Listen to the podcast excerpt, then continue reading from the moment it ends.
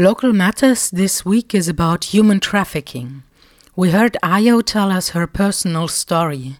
We had some insights on the situation in Luxembourg by Fabienne Rosler from the Commission for Human Rights, whose job is the observation and advising to the government in these matters.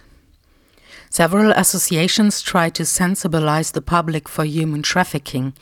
Rosa Brignone was a policy officer at the European Parliament working at the Women's Rights Committee before founding the initiative Time for Equality.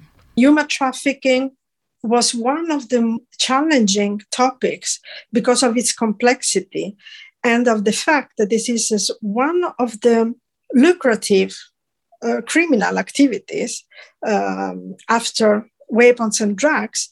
And this is the most hidden, let's say. But as Time for Equality, what we wanted to raise attention to is especially the sector of domestic work and uh, the possible exploitation of uh, especially women, because it's the most hidden part of the phenomenon. It's much more difficult to look at what happens behind closed doors of families.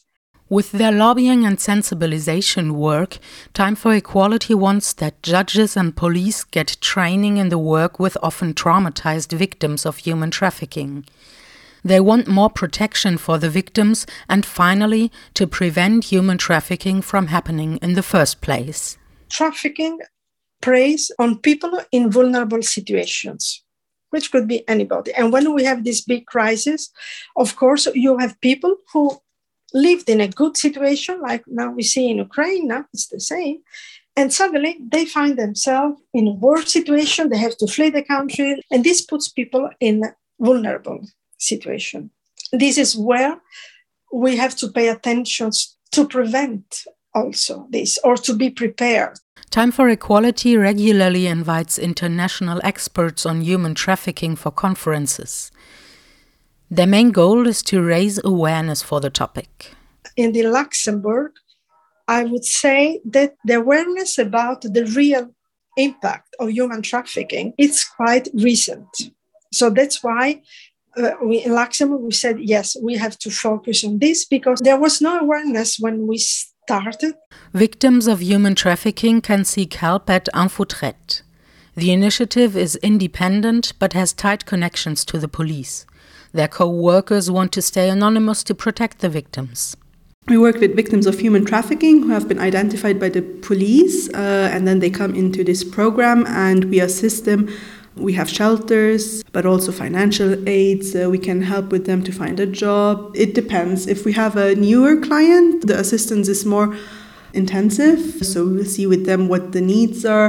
Often in the beginning, maybe there are medical needs. Uh, we look for a lawyer, which is important for their case also. And then after a while, uh, we have a, a projet de vie, we call it. So we can look for integration, ways to integrate, for example, language courses. Three social workers and one psychologist work together at Amfotret.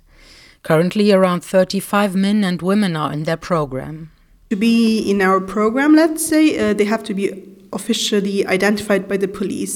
And there are also conditions. So one of the conditions is that they make complaint against the perpetrator. And also, for example, no contact with the perpetrator or the domain where they were before, um, not to be a danger for themselves or society. And then once they're identified, at the beginning there's a three-month uh, reflection period. After that, if they fulfill the conditions, they get a titre de séjour vie privée, so resident permit, which is um, duration of six months. And uh, with that, they can also work and integrate. And as long as they are needed here on the Luxembourgish territory for the for the investigation till it goes to the court, but it can also be that the prosecution decides beforehand already that there's not enough elements for human trafficking, so it doesn't even go to court. During the process, the victims have protection by the judicial police. The very most cases, though, remain undetected. Amfotret tries to sensibilize the public for human trafficking. Everybody can detect a victim of human trafficking. It could be you, it could be a social worker, a teacher. When you have a person in front of you where you think that this might be a person who is uh, human trafficked, you can always contact us.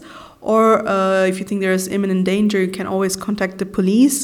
Um, and then afterwards, it's the police's job to identify the person. So the detection can be done by anyone. And that's why it's so important to create awareness about this subject, uh, because often people think this is not happening in Luxembourg. It's uh, this is going to happen in other countries, but not here. But that's unfortunately not true. And we only have the victims who are exploited on the Luxembourgish territory, or there is some kind of relationship with Luxembourg, because the police cannot investigate if it happened somewhere outside of Luxembourg. So at the moment, the cases we have is construction sites, restaurants, uh, also at private people's homes. Human trafficking is not what we see in movies, for example, people who are chained and kidnapped into trucks. Uh, it's much more subtle. There is a lot of chains, but let's say they're imaginary chains. So the perpetrators brings the person here, they take away the passport, and then they isolate the person. The person becomes dependent on the perpetrator, and often they don't even know that they're a victim. They don't know the Luxembourgish laws. They don't know that what's being done it's, it's not right. And that's why it's so difficult to get to these victims. And Um, they don't know the languages, so it's hard for them to get the help they need. So if you see anything suspicious, don't hesitate to call the police or the Amfurtret hotline directly.